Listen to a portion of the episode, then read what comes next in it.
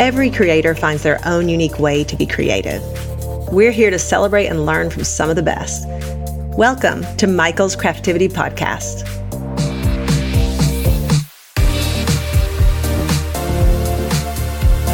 I'm Anna White, Vice President of Communications at Michaels, and today we're going to be talking to a couple whose creativity takes multiple forms.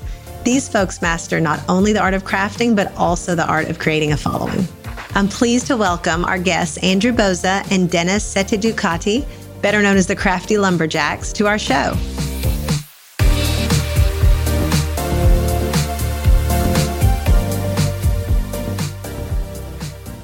Hello, Andrew and Dennis. How are you guys doing today? Hello, we're great. Thank you for having us. Yes, thank you so much. I'm so excited. You all are technically our first guests of Michael's Craftivity podcast. This is our taping number one, and we are so thrilled. It's really special to me because we got to meet last year when I first, I've been on the Michael's team for actually about a year then, but it was our first real holiday that I had been part of. And you all did a really cool craft with several of us. We had some of our executives, we had makers join, different influencers, and some press, and you all were the lead. And you made these beautiful little pine cone gnomes with felt hats. And we all had the best time using the glue gun. It was one of my first times really getting into the glue gun. So that was really cool. But it was nice to meet you all then and then to have you back here now as our first guest. Yes, we're so excited and so honored. Thank you. We had so much fun that day. That was so fun. And I'm glad you got to experience a glue gun. Hopefully, you haven't burned your fingers too much since, but it's always worth it if you do. It's more I now have to keep it away from the kids because it's like gun and hot glue and electricity. It's all like the things they want to put their hands on. so how long have y'all been known as the Crafty Lumberjacks? Well, I think it's been almost seven years now. Really? Wow. I definitely want to get into that and the creation of this brand and company that you all now run full time. One of the things we really hope to do with this podcast is help inspire people who are creatives, who are making and crafting and designing beautiful artistic projects as a passion or a bit of a side hustle or a hobby at this point. But how do you actually take that leap to make it your full time job? I mean, people all the time are like, oh, I wish I just could do this full time. I wish I could do the thing I love full time. And you all really are doing that. But of course, that didn't just happen overnight. So I'd love to start a little bit further back. Dennis, we'll start with you. If you could just tell us where you're from and how, as a child, you think art and crafting creativity really influenced you. Oh, gosh. Well, I'm originally from Long Island, New York. I grew up with my mom and dad and my older brother. And my father was a carpenter and my mom was a quilter and a crafter. Being a gay young human, I didn't gravitate towards sports. And then I found my love of theater. My mom took me to see a local production of A Christmas Carol. And there were kids in the show. And I remember watching the show. I was in fifth grade. And the whole time I was watching the show, I was pulling on my mom's sleeve and saying, I can do that. Mom, I can do that. That summer, she signed me up in acting classes and I've been a part of theater since. And also, like I said, my mom was a crafter and she actually made crafts that she sold at craft markets on the weekends. And I was her little craft assistant. And actually, over time, I ended up making my own crafts to sell. Little did I know that that was the start of this whole journey leading to where we are now. So, does Long Island have a big crafting community? Are there a lot of fairs and crafts markets on the weekends? Yeah, yeah, I would say so. I don't know how much there are now, but back in the day in the 90s, there was something every weekend, especially for the holidays. You know, she was a hustler just like me, and she would do these markets every weekend, three days, a late Friday night, all day Saturday, all day Sunday. And then during the week, she would just be crafting and making her goodies that she could sell at the fairs. Different churches hosted them, different historical societies, things like that. And was it mostly quilts or what other crafts? The quilt she did not sell. That was her own little personal thing where she would do for herself and also just for members of her family. A lot of my cousins and relatives would get a quilt at their birthdays or if they reached a certain milestone. But the crafts she made were all like eucalyptus spreads were huge back then. She would do wreaths, different Renuzit dolls she used to make, and all kinds of little tchotchkes and goodies, you know, handmade goods that you would find in your home, in your living room, kitchen. Oh, that's so cool. So I grew up in Eastern Kentucky in a really small town, and my mom had a shop called the Cozy Corner. Oh and she gosh. didn't make crafts, but she sold them for about 48 years. And Wow. quilts were her first thing. Some books about around kind of Appalachia, Appalachian art, mostly folk art, history of the region, but then she sold quilts and crafts. I mean, she just closed it last summer. Actually, she's almost 80, but I too would go with her to craft markets. Yours was probably even cooler because your mom was actually, my mom would go look to buy, but never, we never actually got to man a stall, though that would be really fun. it was fun. How about you, Andrew? So tell me about you. You grew up in Maryland. I did. I grew up right outside of DC, and Dennis and I have almost very similar childhoods, almost like very parallel. My mom was an avid cross stitcher and knitter, and she still is. And my dad wasn't a carpenter by trade, but he would do a lot of renovations like throughout the house. So I was always inspired by them and seeing them craft on their free time and when they could. And like Dennis, I wasn't great at sports, and I did gravitate towards theater as well. And I just have so many memories as a child, just coming home from school and just immersing myself in with construction paper and glue and just almost feeling like it was like a moment for myself, almost like therapeutic to just get creative and not have to be surrounded by other people and just really focus on something I was creating myself. And I always think of those times. I'm like, that's where like the spark came from for me. It's those moments watching my parents and then taking that and creating for myself. Oh, that's so beautiful to hear. Yeah, I think that whole idea of unstructured play for kids, just giving kids materials and letting, like, seeing what you would do. And it sounds like for you, it was a bit of an escape too, perhaps, like into your own little world. Definitely. I do agree. I think that's so important for children. I actually went to school for elementary education and it's so true. It's really important to allow kids just to get creative on their own terms. We try to like take our niece and nephew to go to Michael's. We'll be like, get whatever you want. When they come over, we will go ahead of times. They will go through all our drawers and we're like, please don't do it. But at the same time, we're like, okay, just go through everything, do whatever you want, take whatever you want. And they will create stuff that we would never even think of. It seems like from your social channels, you all are still having a lot of fun and it does feel like a bit of a break. I mean, do you still feel that respite when you're crafting, when you're into it? Yeah, sometimes. I think now a lot of what we do is kind of, you know, crafting only makes a quarter of the work that we're doing. So unfortunately, it's more about editing, hosting, responding, commenting, writing, all of that. But we still really enjoy, and there are still projects that we just make for ourselves that we don't share, which are really special to us. Oh, wow. Now I want to see all those. Never ever. I was going to say that we definitely have times of the year where we have so much inspiration, like Halloween and Christmas. It feels so exciting to craft just because we have all that nostalgia from when we were kids. And it always is just a time where creativity just flows a little bit differently from other times of the year. Through your childhood, as you kind of went into school, did you know you wanted to lead a career in the arts? I always wanted to do something with the arts. When I went to school for elementary education, I would always think of like, how am I going to decorate my classroom? Like the things that really don't matter, but it would always excite me. I would really always want to pull something artistic because that's what I gravitated towards. And I always would want to kind of lead children to be free thinkers as well. But when I was in college and I was also pursuing theater on the side, just like Dennis, and I was doing productions as much as I could. And when you do theater, it's really a space for you to be as creative as possible. There's so many facets of theater where you can be doing carpentry, you can be doing set decorating, and sometimes you have to do all of it. So it really does allow you to be doing all sides of art, which is really great. Were your first jobs, is it safe to say, in theater? In theater production, or were you all acting ever, or what, what were your roles exactly?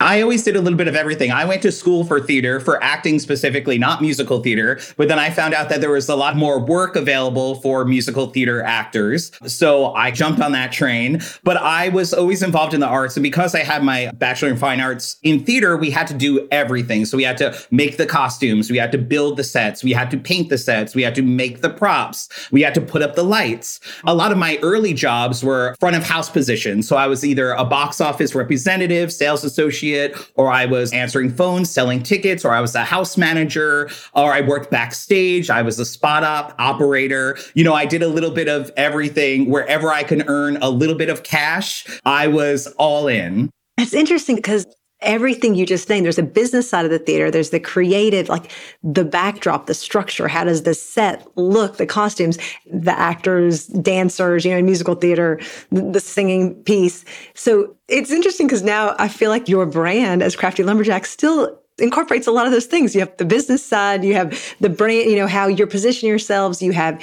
your great voices and your acting, which you pop into a lot of your a yes. lot of your TikToks, etc. It seems like it was a pretty good training ground for what you all ended up doing next.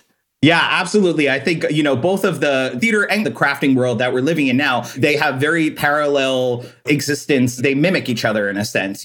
I feel like because we have so much history with our theater background, it's really helped us navigate crafty lumberjacks.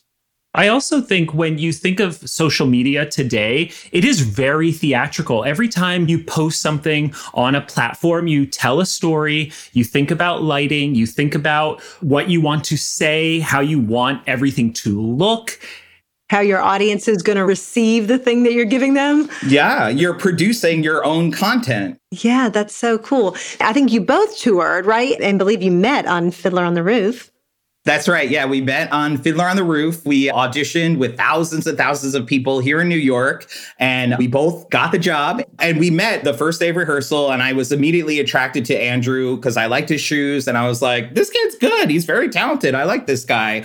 And we became fast friends in the rehearsal process, and then we traveled all around the country and all over Canada. And while we were um, traveling together, we found that we had this mutual love and passion of crafting and creating. So we we would actually host parties in our hotel rooms for other cast members and crew members. We would have cocktails. We would decorate a little. I think we did like a pumpkin carving thing once. We'd always make little goodie bags for different holidays, for Valentine's Day, things like that. We would decorate our bus seats on our bus. Actually, the cast members were the ones, and this is like 10 years ago, I think, or maybe 11 at this point. And they were actually the ones that encouraged us. They said, you guys should do a blog or something, document all of these projects and these things that you're doing for everybody here. How awesome. So actually they pushed us to develop our brand in a sense where now we find that we're reaching other people and where the people that we were creating it for, just our friends and family, they don't even keep up with the work that we're doing. it's all it's a bigger reach, you know? well, that's a good thing. Absolutely. yes something's working very well. So, how did the name come about? Because I'm looking at you both now, and whenever I've seen you, you're always in your flannels. Tell me about Crafty Lumberjacks. How was that chosen? Well, we were in Vancouver on tour and we always wore flannel before we even had the brand. And this pretty drunk man started catcalling us from across the street. And we would have to walk to the theater about five times in a weekend. And he was always on this one corner. He'd be like, Lumberjacks, Lumberjacks. And when we were thinking of a blog name, we were trying to think of anything. We were like crafty duo, crafty couple. And Dennis was like, oh my gosh, should we be the crafty lumberjacks? And it kind of just sparked a memory of joy. And we both laughed out loud. And I don't think we thought we, it would carry on this long. Like the name would really be a part of us for so long. Okay, so you have the name. You're still on tour, it sounds like. And then did you start a blog? Because clearly today you all are so savvy.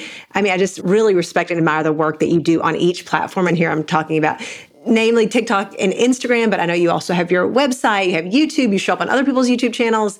Was it just the blog that was the first thing, or what were you doing? A couple of YouTube videos to begin, and how did you kind of ramp the content?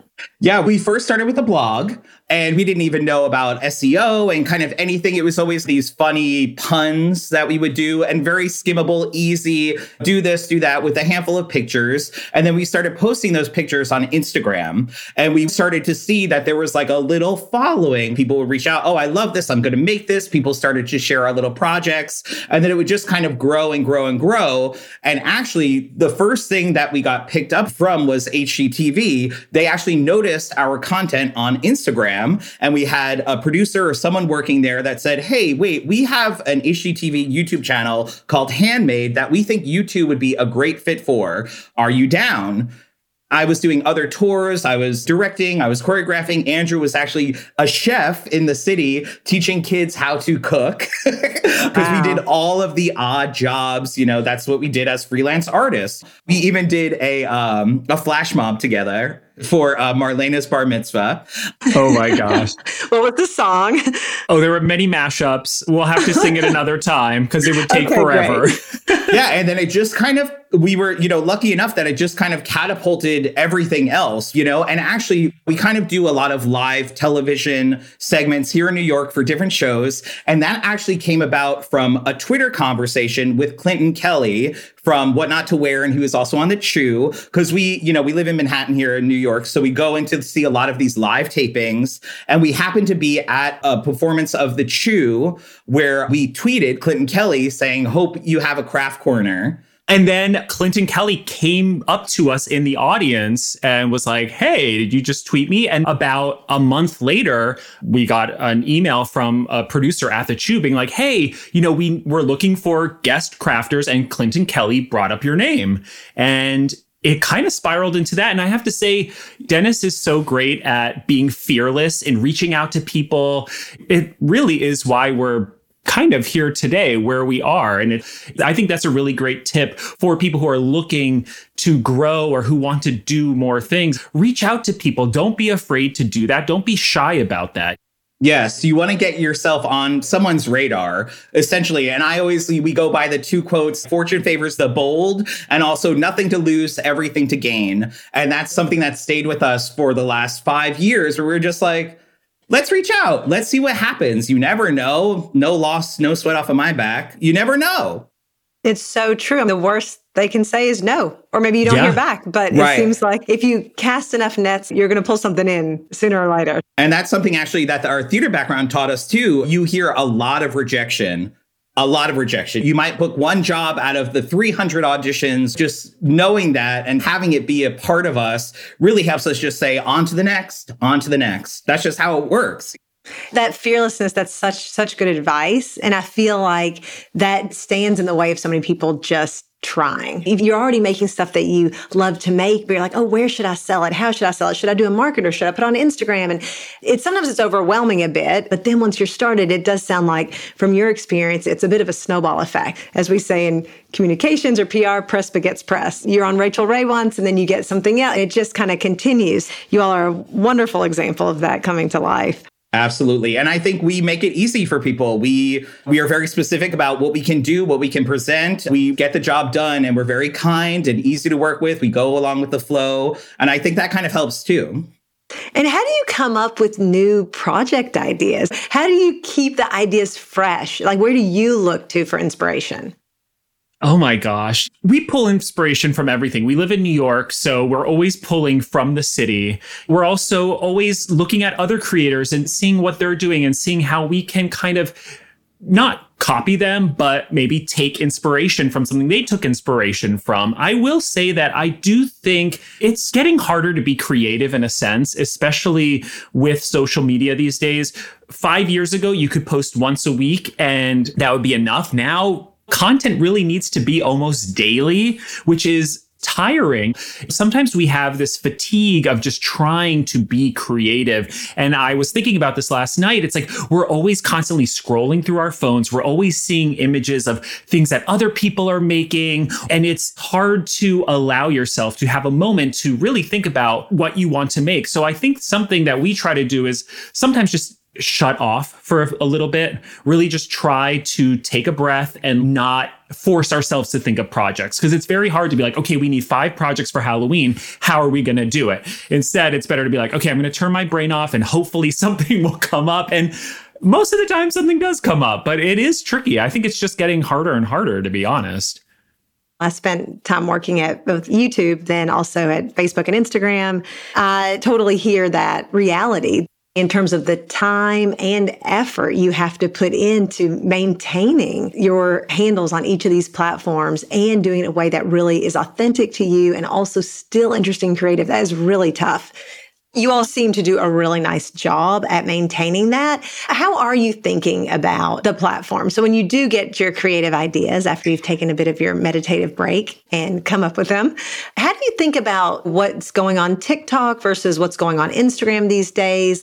You know, I, I, don't think we put a lot of pressure on it. I think we just want to roll out content as much as we can. So we pull from old videos, we pull from new videos. We tend to post a lot of the same videos on each platform because we feel like there are a different audience. We have one core audience on Instagram, and then we have a completely different audience on TikTok, but our TikTok audience isn't necessarily on our Instagram. So we will just share kind of on the same things. TikTok, though, we will focus on, you know, we want it to be a little more silly, a little more fun. Usually usually a shorter video. So we will factor that. But for us, it's just get something up get something up, not put a lot of pressure on it. Also feeling confident enough in ourselves that no matter what we do, no matter what project we make, it will be okay. It's good. And then we just have to keep going. I also think we've learned over time that it's more important to make something that we want to make instead of making something that we think other people will want to see. And it's very hard to continually make content and maybe like they were last year or they're suddenly not what they were last week. And it's really hard not to factor that in. But I do think it's important for creators really to just be genuine with their content and create something that you want to make. I can look at our videos, I'll even forget that we made these things, but I will have a reaction inside me that I will be like, oh, I remember making that. That was a good day. That was really fun to make. It might not have done well, but I really love it. And then I'll see other videos. I'll be like, oh, yeah, we forced this video. Here it is. It did great or it did whatever. But I think creating for yourself is probably the most important. And you really can't look at the numbers, especially these days. The platforms are changing so frequently. It's so hard to navigate. It's really hard to say, like, oh, this is what's trending now, because next week it's different anytime we have a video that we think it's going to do really well, it never does. Oh, we're like, gosh. oh, this is going to be it. This is going to be it. We'll spend a couple of days on it and then we post it and it's crickets. It's always those videos that we throw together very last minute that randomly do great. And then those videos that we cherish, we're like, oh, I've been wanting to do this craft for months. I'm so glad we're putting it out and it will tank. yeah. it's a great. That's such an interesting lesson in like not trying too hard. There is a lot of talk around authenticity and social media and are people authentic and is it your authentic self that you're projecting or sharing. This is great advice personally and as someone who's looking to start, you know, launch their own business just to really keep it real, keep it true to you. And then you do see the results. And also, more importantly, you feel good about the content you're creating. And when you go back, you get that positive emotion from watching it. I had several of those positive emotions because I was a couple minutes late to even join you all because I was lost in your TikTok. And I was looking at so many of the great videos. Many of them do have significant reach, I will say. I thought was so funny is some of the ones that you said sillier for TikTok, but just like also like a little bit cheekier, a little, the humor is like a little bit darker in some ways, still really funny. So the caramel apples with razor blades and then also the rotten smashed pumpkin. And like in my mind, so much of Instagram is really beautifully curated and created still. And obviously, reels, they're trying to be a bit more real and less pressure on it being perfect. At Michael's, our audience on Instagram, they really do want to see very well made, beautiful things uh, that that they could ideally replicate. Whereas on TikTok, it's really fun. There's the trending sounds. It's a lot more spontaneous. To your point, though, when you do like a last minute thing, like the smash pumpkin work, the razor blade candy apple, like the things that are just a little bit quirkier, seem to resonate well with your audience those two videos that you mentioned, those were ones we really did make for us. Like we weren't thinking about anybody else. And we were like, what what really reminds us of our childhood? And they're some of our favorites. Yeah. Do you all have a favorite holiday? What would be your favorite holiday to craft for? Oh gosh, that's a toss up between Halloween and Christmas. Obviously, two of the biggest ones. I feel like Halloween, you get away with more, which we kind of like. You can push boundaries and you could even make the ugliest thing and it will work for Halloween. You know, where Christmas is very, you know, clean, pristine, perfect. You know, so I, I, feel like we kind of love both of those aspects of each holiday. We embrace the challenge.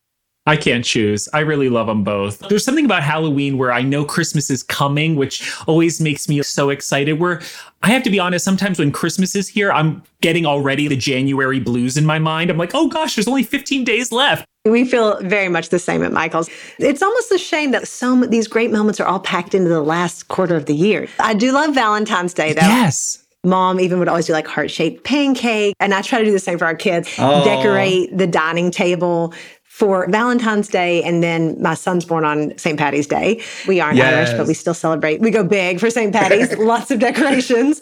Easter. Like I do love to kind of find those opportunities to create memories and moments and rituals. And it sounds like you all both had probably quite a few of those in your family. You're creating it now in your apartment there in Queens. Yes. I love that about the holidays too. I feel like a lot of people who say they aren't crafters will get crafty during this season, which I always think is really special.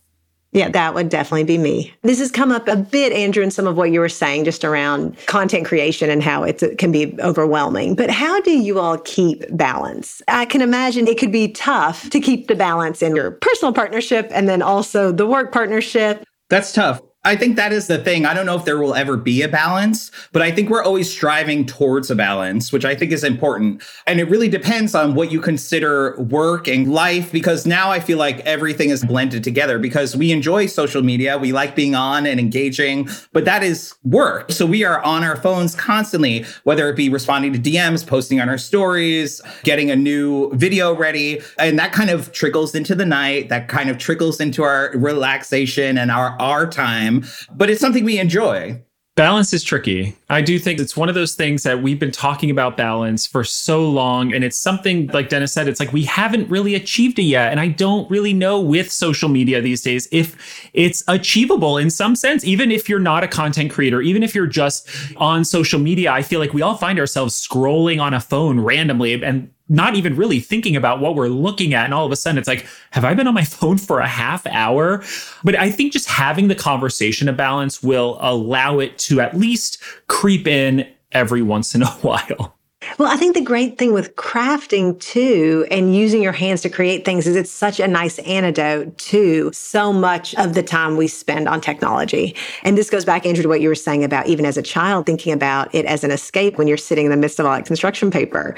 That was just such a beautiful image. And we encourage that. We encourage our kids to do that. But then it's like, even for us as adults, whether you are on your path to launching a crafty lumberjacks equivalent brand or you just know that you feel good after you paint or while you're painting.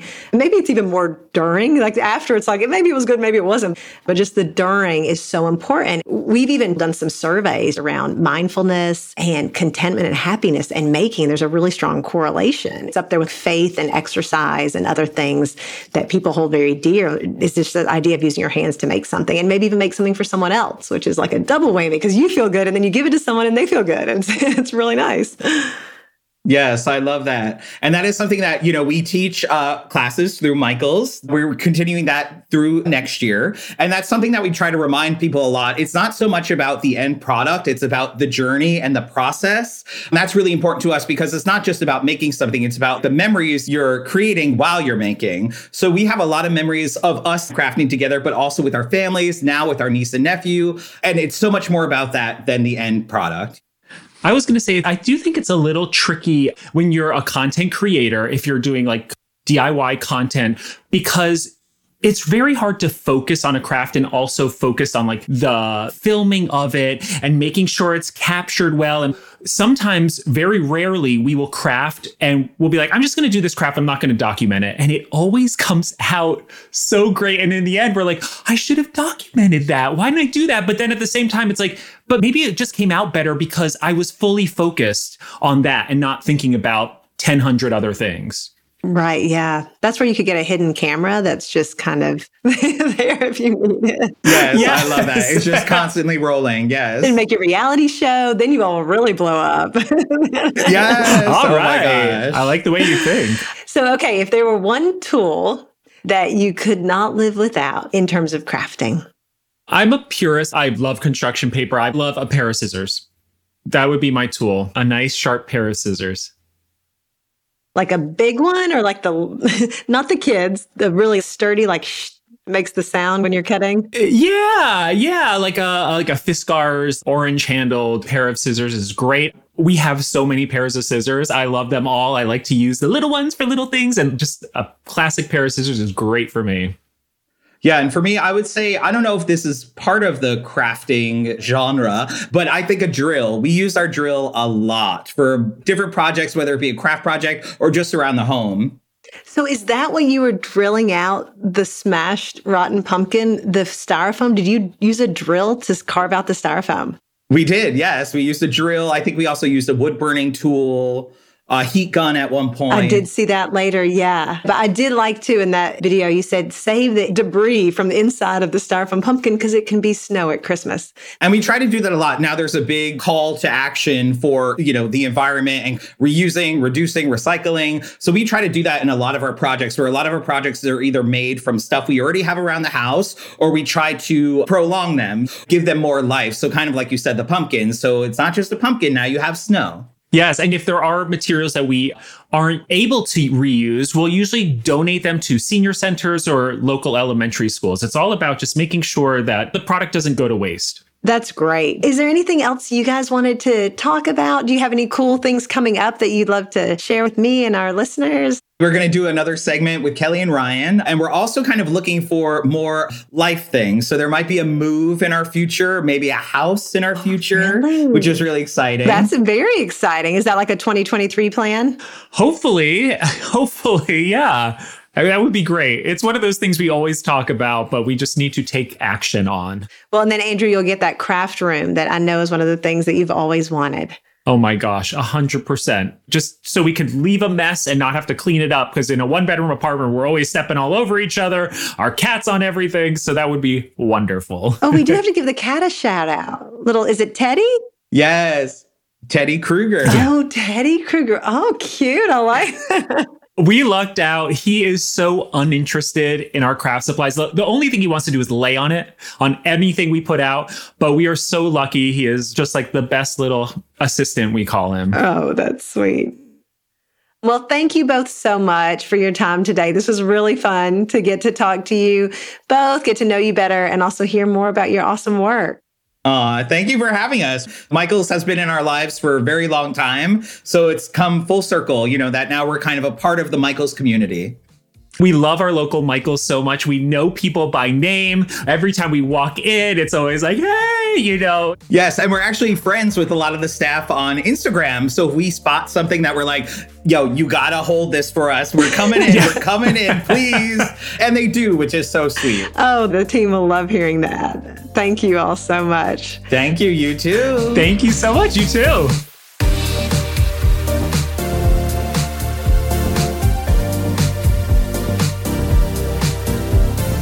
I want to say a huge thank you to Dennis and Andrew for joining me on the show today. You can find them both online by searching for the Crafty Lumberjacks on Instagram, TikTok, or YouTube. And thank you, of course, to our listener for joining us here on the Michaels Craftivity podcast. Please make sure to follow us for more creative conversations. And if you liked what you heard today, please leave us a review or a comment or even share this episode with another creative person in your life. We'll see you next time on the Michaels Craftivity podcast.